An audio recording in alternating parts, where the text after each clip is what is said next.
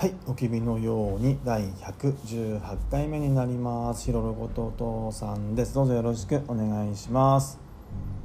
はい、おきびのように第118回目ですよ。8の回はプロレス界ですよね。でも今回はプロレス界お休みしたいと思っています。全国津々浦々のプロレス界を楽しみにしてた方たち、本当に申し訳ないです。はい、あの プロレス界をね今回お休みする理由はですねあの準備をするちょっと時間がね時間が準備できなかったですね、はい、あの日々の生活にちょっと一生懸命すぎて、はい、準備することができませんでした。あのですねプロレス界はねあの配信する時に結構やっぱ準備するんですね。私の中のね話をしてるんですけどもどんな風に話そうかなとかねで調べることもしますしあとねどんな風に話してどんな結末で話を作っていこうかなとかっていうね構成までね結構あの念入りに私の中ではね準備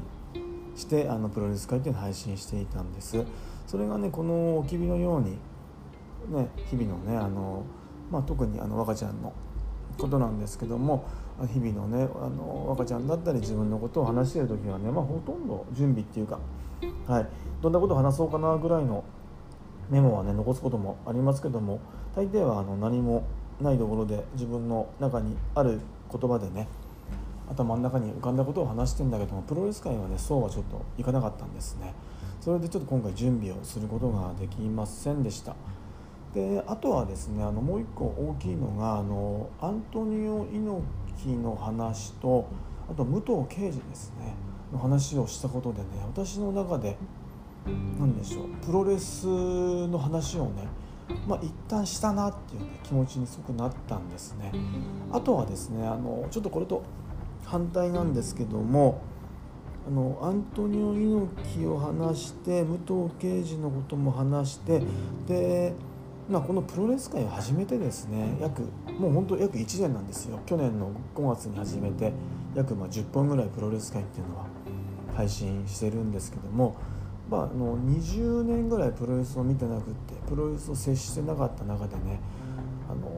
私本当勘違いしてたこととか見てなかったことがたくさんあったなっていうのを気づいたんですね。それはね今の、まあ、プロレスだったりねあの私が見てなかった20年の中のプロレスもねあプロレスって本当生きてたんだなってね。こんなに楽しいプロレスがあったんだなっていうのがね本当発見できたですこのプロレス界で。だからなんかねあのなんだろう。プロレス界をする前のねアントニオ猪木像にねついてと今の私がね感じてるアントニオ猪木についてっていうのはねちょっと変化があってねそのことを今回話そうと思ったんです。ただなかなかちょっとうまくまとまらずにねあちょっとダメだなって今回話せないなと思いました。で今後もねちょっとどんな感じで話していけるのかなって今度の、ね、128回の時にプロレス界できるのかなっていうのもちょっとわからないけどもでも準備っていうかね気にはしつつねはい、こと配信をね日々の配信をね淡々としていこうかなと思っています。で私がねプロレス界を始めた時にねあの全日本プロレスについてとあと女子プロのオールスターですよねのについてはねこの2つは絶対話したいなと思ってたのでその2つもね、まあ、いつかのどっかで話したいなと思ってるんですけどもやっぱりそれもねあの私もう頭の中にはねあのあるんだけどもやっぱり準備っていうのはね必要だなと思っているのでねはい少しあの時間をね空けようかなと思っています。ではあの今回はね